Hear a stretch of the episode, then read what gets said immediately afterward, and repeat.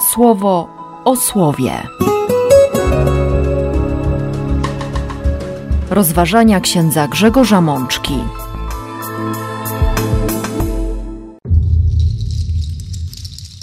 Szósta niedziela zwykła, rok B. Z księgi kapłańskiej.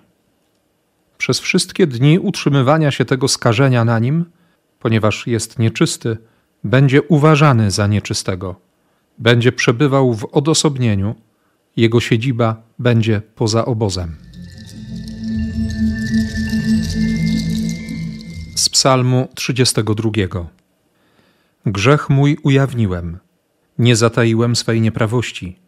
Powiedziałem: Wyznaję przed Panem obciążającą mnie nieprawość, a Ty odpuściłeś bezbożność mojego grzechu. Pierwszego listu świętego Pawła do Koryntian. Nie stawajcie się powodem upadku ani dla Judejczyków, ani dla Pogan, ani dla Kościoła Bożego. Z Ewangelii według świętego Marka. On tymczasem zaczął po odejściu publicznie rozgłaszać i rozpowiadać o tym wydarzeniu. Także Jezus nie mógł już otwarcie wejść do żadnego miasta – lecz zatrzymywał się na zewnątrz, w miejscach odosobnionych. Mimo to przychodzono do niego ze wszystkich stron. Siostry i bracia, przed nami liturgia szóstej niedzieli okresu zwykłego. Na dość bliskim już horyzoncie Środa Popielcowa i okres Wielkiego Postu, a dopiero co za nami uroczystość kanonicznego objęcia naszej diecezji przez nowego biskupa kaliskiego, biskupa Damiana Bryla. Dlatego między innymi tej niedzieli będziemy słuchać słowa naszego biskupa, które kieruje do wszystkich mieszkańców naszej diecezji. I to słowo zgodnie z zarządzeniem, ale również z wewnętrznej potrzeby będzie odczytane we wszystkich kościołach i kaplicach na każdej mszy świętej niedzielnej. Ale oczywiście zachęcam Was, siostry i bracia, aby każdy z Was znalazł ten moment, by zatrzymać się przy poszczególnych czterech słowach, które daje nam dzisiaj Kościół. Wydaje się, że klamrą spinającą dzisiejszą liturgię jest problem trądu, bo zarówno Księga Kapłańska, pierwsze czytanie, i Ewangelia, fragment pierwszego rozdziału, właściwie ostatnie wersety pierwszego rozdziału Ewangelii Marka, traktują właśnie o tym problemie. Ale ostatecznie nie chciałbym się skupiać na chorobie, którą Biblia nazywa trądem, ale na doświadczeniu o wiele głębszym, równie tragicznym w skutkach, a często nierozpoznawanym, bagatelizowanym lub po prostu pomijanym w naszym codziennym życiu. Tym bardziej, że przed nami Wielki Post. A zatem wejdźmy w imię Boże w tę dzisiejszą liturgię, w to słowo, które Bóg nam przygotował i którym chce nas dziś nakarmić. Kilka wersetów z Księgi Kapłańskiej, konkretnie z 13 rozdziału. Werset pierwszy i drugi, a potem 45 i 46. 13 i 14 rozdział Księgi Kapłańskiej są poświęcone e, zjawisku trądu. Oczywiście zachęcam do tego, żeby zapoznać się z całym tym tekstem, choć wiele spraw tutaj ujętych będzie dla nas niezrozumiałych, ponieważ żyjemy w innych czasach, z inną świadomością medyczną, trąd dziś jest chorobą uleczalną, właściwie na każdym stadium swojego rozwoju. Leczenie farmakologiczne, leczenie nieinwazyjne, leczenie operacyjne, szczepionki to wszystko jest dostępne i to wszystko zdaje egzamin. Natomiast czas, w którym powstała Księga Kapłańska i zresztą wszystkie lata i wieki przed nią, a także przynajmniej kilka, nawet kilkanaście wieków po napisaniu Księgi Kapłańskiej, to okres, w którym trąd jest jedną z najgorszych i śmiertelnych chorób, które dotykają ludzkość. Oczywiście pod tą nazwą trąd kryją się wszelkiego rodzaju choroby skórne. Wystarczy nawet pobieżna lektura tego 13 czy 14 rozdziału Księgi Kapłańskiej, by zobaczyć, że do jednego worka z oznakowaniem trąd zostają wrzucone rozmaite dolegliwości i choroby. Zarówno te nieuleczalne, jak i uleczalne. Między innymi dlatego również istniało spore niebezpieczeństwo, że człowiek, który nie był chory nieuleczalnie, którego dziś lekarze nie zdiagnozowaliby jako chorego na trąd, mógł się zarazić tą chorobą ze względu na panujące prawo i na przepisy odosobnienia, tego wyjścia poza obóz, poza swoje miejsce zamieszkania i konieczność przebywania z innymi, również odosobnionymi. Tam mógł się zarazić i tam mógł umrzeć. Nie chcę się skupiać tutaj na tych poszczególnych przepisach, na sposobach rozpoznania trądu, na szczegółowych wskazaniach co do rytuału oczyszczenia i tak dalej, i tak dalej. O tym wszystkim przeczytacie w tych dwóch rozdziałach Księgi Kapłańskiej. Natomiast chciałbym pójść głębiej, bo taką drogą prowadzą nas kolejne teksty. Prawo Mojżesza w pewnym sensie skazywało człowieka, u którego stwierdzono trąd lub podejrzewano, że jest nosicielem tej choroby, na banicję, na wykluczenie ze społeczności. 45 werset 13 rozdziału Księgi Kapłańskiej powie: Trędowaty, na którym jest to skażenie, niech nosi ubranie rozpuszczone, głowę nieosłoniętą, niech czymś zakrywa usta i niech woła nieczysty. I kolejny werset, który usłyszeliśmy we wprowadzeniu. Przez wszystkie dni utrzymywania się tego skażenia na nim, ponieważ jest nieczysty, będzie uważany za nieczystego. Będzie przebywał w odosobnieniu, jego siedziba będzie poza obozem. Rozpuszczone ubranie w przekładzie Biblii Tysiąclecia przeczytamy będzie miał rozerwane szaty. Chodzi tutaj o szatę nałożoną luźno, bez opinania pasem, aby nie podrażniać jeszcze bardziej i tak już podrażnionej skóry. Nieosłonięta głowa z prostego powodu, by nie pozbawiać skóry głowy dostępu słońca i wiatru. I wreszcie zakryte usta. Chodzi oczywiście o przenoszenie chorób drogą kropelkową i to wołanie, sygnalizowanie: Jestem nieczysty. Odosobnienie, siedziba poza obozem. Przepisy dotyczą oczywiście pewnych zasad sanitarnych, higienicznych, ale myślę, że warto wejść w głąb, to znaczy zobaczyć też, że oprócz tej zewnętrznej, bardzo dosłownej warstwy tekstu, Chodzi o pójście w kierunku spustoszenia, jakie czyni w naszym życiu grzech. Doświadczenie grzechu, od którego nikt z nas nie jest wolny. Ten wewnętrzny trąd. Choroba, która ma wpływ na nasze emocje, na nasze postrzeganie rzeczywistości, nawet na nasze decyzje, na nasze zachowania, czasami w sposób ukryty, a czasami bardzo gwałtownie, opanowuje nasze życie jeśli nie jest rozpoznana, nie jest ujawniona i nie podjęto leczenia. Pomyślałem sobie, że ta dzisiejsza liturgia jest naprawdę genialnym wstępem do Wielkiego Postu, który już za niebawem rozpoczniemy. Stąd też moje skojarzenia, kiedy przeczytałem, co ma robić człowiek trędowaty, skojarzenia z wewnętrzną sytuacją poranienia grzechem. Rozpuszczone ubranie, bez opinania pasem, by nie podrażniać skóry. Biblia w wielu miejscach zachęca nas, bo, bo Bóg nas do tego zachęca. To jest Jego słowo. Byśmy nie trzymali się kurczowo grzechu i byśmy nie pozwolili się zniewolić, opleść czy spętać rozmaitym pokusom pozwolić na to, by one luźno od nas odpadły. Nie trzymać się kurczowo tych rzeczywistości, tych zależności, które, które sprawiają, że jesteśmy jak w jakiejś matni, które nie pozwalają nam odetchnąć czystym powietrzem łaski. Odciąć się, zostawić te sytuacje, które nieustannie podrażniają nas, które podtrzymują ten wewnętrzny stan zapalny rezygnować z pokus, pozwolić się obmyć łasce przebaczenia, przyjąć miłosierdzie, dać się namaścić miłosierdziem, mieć nieosłoniętą głowę. Święty Paweł, co prawda, w liście do Efezjan w szóstym rozdziale, w tym fragmencie o walce duchowej, powie, żeby żeby sobie nałożyć na głowę hełm zbawienia, by umysł był wolny i bezpieczny od ataków złego ducha, od ataków pokus.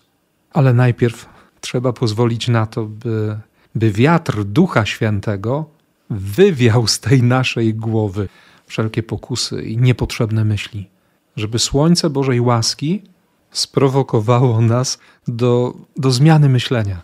To jest nawrócenie. Zmiana myślenia. Bardzo się przydaje to zakrycie ust. Ja akurat nie mam na myśli obecnej sytuacji pandemicznej, ale potrzebę przykładania większej uwagi do tego, co wypowiadają nasze usta, do słów, które mówimy. To odosobnienie i siedziba poza obozem. Czasami trzeba rzeczywiście wewnętrznie, a nawet zewnętrznie uwolnić się od sytuacji, która nas prowokuje do grzechu, która sprawia, że, że tkwimy w tym stanie niełaski. Potrzeba rekolekcji, potrzeba nawet dłuższego odejścia, po to, by spojrzeć również na swoje życie z nieco większej perspektywy, by przyjąć punkt widzenia Boga. Ktoś może powiedzieć, że te wnioski, które wyprowadzam z tekstu bardzo konkretnego, są zbyt daleko idące ale musimy też mieć świadomość faktu, że każda choroba, szczególnie trąd, były traktowane przez Żydów jako, jako skutek grzechu. W czternastym rozdziale Księgi Kapłańskiej przeczytamy o tym, że podczas składania ofiary za oczyszczenie była wyszczególniona ofiara za zaniedbanie i za grzech. Dla Żydów było jasne: moja choroba, mój trąd jest konsekwencją mojego grzechu.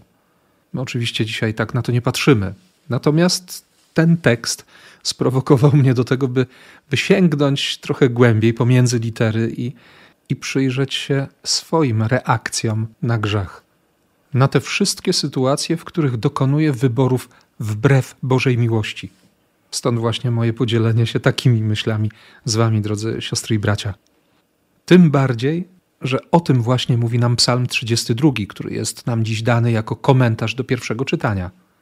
I gorąco zachęcam do tego, żeby, żeby wejść w całość tego tekstu, bo usłyszymy w liturgii tylko werset pierwszy, drugi, potem piąty i jedenasty. I właśnie na tym piątym wersecie zatrzymały się moje oczy. Grzech mój ujawniłem, nie zataiłem swej nieprawości. Powiedziałem: Wyznaję przed Panem obciążającą mnie nieprawość a Ty odpuściłeś bezbożność mojego grzechu. Niesamowity komentarz do pierwszego czytania. Przyznaję się do grzechu, ujawniam, nie zatajam nieprawości. Pomimo tego, że wiem, że moje postępowanie, moje wybory, decyzje, słowa, często również myśli, pragnienia mnie obciążają, ale chcę o tym powiedzieć Bogu. Zresztą całość tekstu rozpoczyna się właśnie od tego wyznania. Szczęśliwi, których nieprawości zostały odpuszczone, których grzechy wymazane zostały.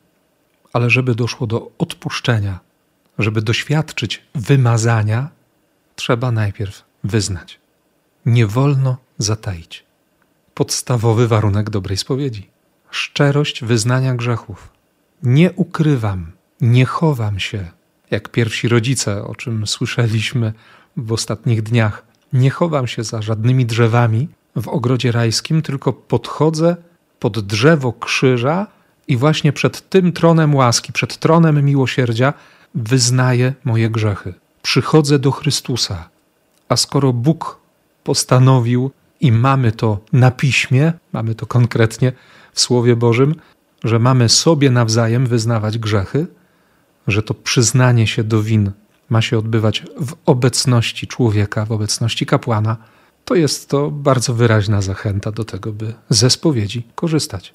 Bo w spowiedzi chodzi właśnie o akt odpuszczenia, o przebaczenie bezbożności, o uwolnienie od tej choroby, która toczy moją duszę, która sprawia, że nie umiem żyć, że nie mam sił, by żyć naprawdę.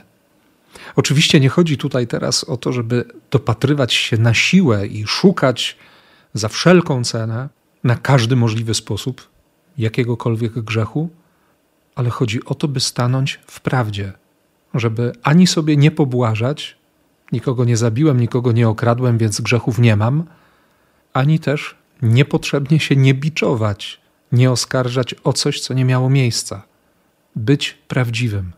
Do tego nam potrzebny jest ten wiatr Ducha Świętego, bo prawda wyzwala. I o tym nam dziś mówi też święty Paweł. Tekst, który dzisiaj usłyszymy jako drugie czytanie, ta zachęta, by wszystko czynić na chwałę Bożą i by nie być zgorszeniem, to podsumowanie szerszej myśli świętego Pawła, którą możemy odczytać choćby w 23 wersecie 10 rozdziału pierwszego listu do mieszkańców Koryntu. Wszystko wolno, ale nie wszystko przynosi pożytek. Wszystko wolno, ale nie wszystko buduje. Niech nikt nie szuka co swoje, lecz co bliźniego. Dbać o siebie nawzajem, prowokować siebie nawzajem do uwielbienia Boga, być świadkami Ewangelii Chrystusa, ucieszyć się bliskością Boga w moim życiu i cieszyć się z bliskości Boga i z Bożego przebaczenia dla moich sióstr i dla braci. Odkrywać, czym jest Kościół. Kościół, w którym Chrystus przebacza, Kościół, w którym Chrystus zbawia. Dlatego moja osobista walka z grzechem, z moim grzechem, może być pomocą i dźwignięciem dla sióstr i braci, może być konkretnym świadectwem, a jednocześnie moja miłość, moja pokora wobec braci, mój szacunek do współbrata i współsiostry będzie znakiem miłości Chrystusa. Dlatego Paweł napisze w pierwszym wersecie jedenastego rozdziału: Bez cienia pychy, bądźcie moimi naśladowcami, jak ja Chrystusa. Tu nie ma ani fałszywej skromności, ani żadnej pychy. Paweł żyje w prawdzie. Paweł jest prawdziwy. Duch prawdy, duch Jezusa Chrystusa pozwala odkryć te przestrzenie, w których doświadczam słabości, w których jestem spętany grzechem, i równocześnie ten sam duch Chrystusa, duch prawdy, pozwala mi spojrzeć z nadzieją na całe moje życie i widzieć, dostrzegać te konkretne, kolejne miejsca, w których Bóg okazuje mi miłosierdzie, w których Bóg mnie zbawia. I to nas prowadzi do dzisiejszej Ewangelii. Dopiero co Jezus nauczał w Kafarnaum, uzdrowił teściową Szymona Piotra, a potem tych wszystkich, których położono przed drzwiami domu Piotra i Andrzeja. Rankiem Jezus wymknął się z tego domu po to, by się modlić, by, by zadbać o relacje z Ojcem. I do tych, którzy go znaleźli, powiedział: Chodźmy gdzie indziej. Po to bowiem przyszedłem. I święty Marek zaznaczy w 39 wersecie pierwszego rozdziału swojej Ewangelii, że Jezus idzie po całej Galilei, nawołując w synagogach i wyrzucając demony. Głosi słowo, przybliża obraz miłości Ojca, pokazuje, jak kocha Bóg, odsłania prawdę, bo demon jest ojcem kłamstwa. I nagle przychodzi do niego trędowaty, błaga go, klęka na kolana i mówi: Jeśli ty zechcesz, potrafisz mnie oczyścić. To jest piękna postawa, z którą często spotykam się w sakramencie pokuty. Ktoś staje przed Bogiem i mówi wyraźnie: Jeśli Ty chcesz, możesz to zrobić, bo ja sobie nie radzę, nie radzę sobie ze swoim życiem, widzę, że mi się wszystko rozsypuje, ale nie wiem, co z tym zrobić. Jeśli Ty zechcesz, uwolnisz mnie. Ty masz taką władzę. Ja sobie tej władzy nie uzurpuję, ja nie chcę tego robić po swojemu. Siostry i bracia, to jest naprawdę przepiękny wstęp do Wielkiego Postu. Co robi Jezus? Zdjęty litością, wyciągnął rękę, dotknął go i powiedział mu: Chcę, stań się czysty. Jezus przekracza prawo.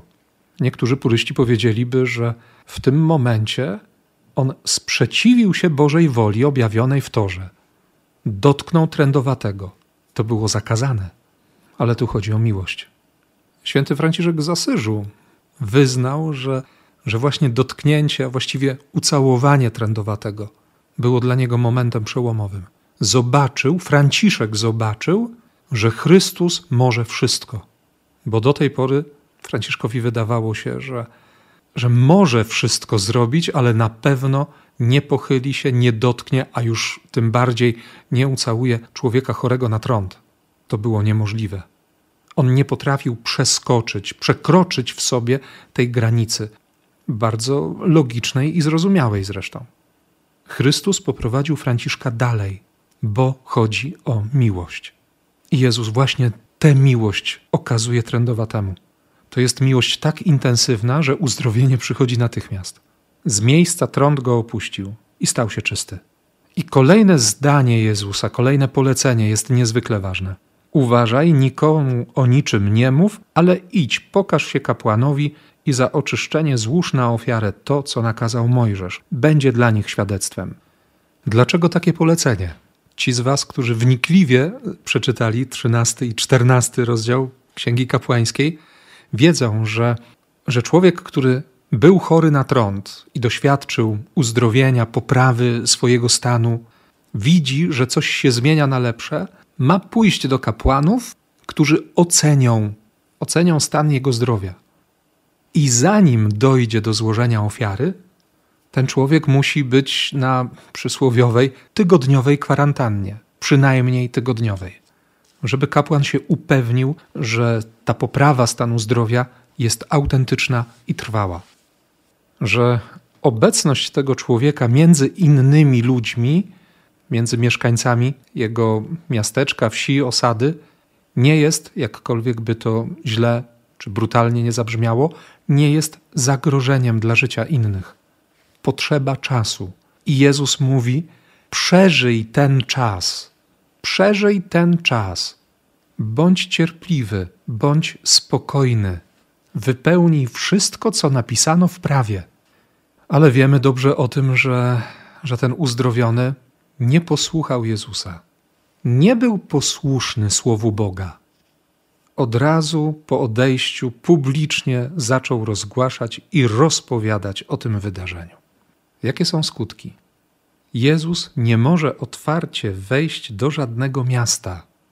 Zaciągnął nieczystość rytualną, on przyjął na siebie tę konieczność izolacji. Tak jakby zabrał od tamtego człowieka wszystko, co było do tej pory jego problemem. I to się właśnie dzieje, kiedy, kiedy mówimy o zbawieniu, kiedy mówimy o odpuszczeniu grzechów. To Chrystus przyjął na siebie wszystkie konsekwencje naszych grzechów, łącznie z odrzuceniem. Święty Paweł powie: Bóg uczynił go grzechem, Bóg swojego umiłowanego syna uczynił grzechem. Kiedy Jezus wisiał na krzyżu, Ojciec Niebieski widział jednocześnie swoje umiłowane dziecko, swojego umiłowanego syna jednorodzonego, współistotnego i widział też wszystko, czego, czego nienawidzi. Widział cały grzech świata, przybity do krzyża w ciele swojego umiłowanego syna. Jestem pewien, siostry i bracia, że my tego nie rozumiemy, że dlatego jest w nas tak mało posłuszeństwa Bożemu Słowu. Nie słuchamy tego, co mówi Bóg, natomiast słuchamy siebie, nie zakrywamy sobie ust, Słuchamy też wielu, wielu słów wypowiedzianych przez, przez różnych ludzi, którzy nie potrafią sobie zakryć ust i gubimy się w życiu. I wybieramy to, co nie jest właściwe, to, co nie jest dobre, to, co nie jest Boże. I często również z tego powodu niestety doświadczamy rozmaitych cierpień. A Chrystus pokazuje nam w dzisiejszej liturgii, w tej Ewangelii szczególnie, że On bierze wszystkie konsekwencje naszych grzechów. To Jezus stał się nieczysty, jakby trędowaty, nie może wejść do żadnego miasta. Przebywa w odosobnieniu. Ale pocieszające jest to ostatnie zdanie. Mimo to przychodzono do niego ze wszystkich stron. To jest dziś wyzwanie dla nas, siostry i bracia. Pomimo wszystko, przyjdźmy do Jezusa. Idźmy do Jezusa. Spotkajmy Jezusa. Nasi pasterze mówią o tym, by wracać na Eucharystię. Tematem tegorocznej zdrabki wielkopostnej nawet jest właśnie spotkanie, Eucharystia. Może to konkretne, bardzo konkretne wyzwanie dla nas i wezwanie dla nas, abyśmy spotykali Boga. Abyśmy zbyt łatwo nie rezygnowali z tego spotkania, którym jest Eucharystia, z tego daru, z tego życia, które Bóg hojnie rozdziela z ołtarza. Pomyślmy o tym i zachęcajmy się nawzajem by dać naszemu Panu jeszcze więcej przestrzeni w naszej codzienności, by odkryć i odpowiedzieć na Jego tęsknotę, na tęsknotę Boga, który chce nas zbawić. Niech tak się stanie. Amen. Słowo o słowie.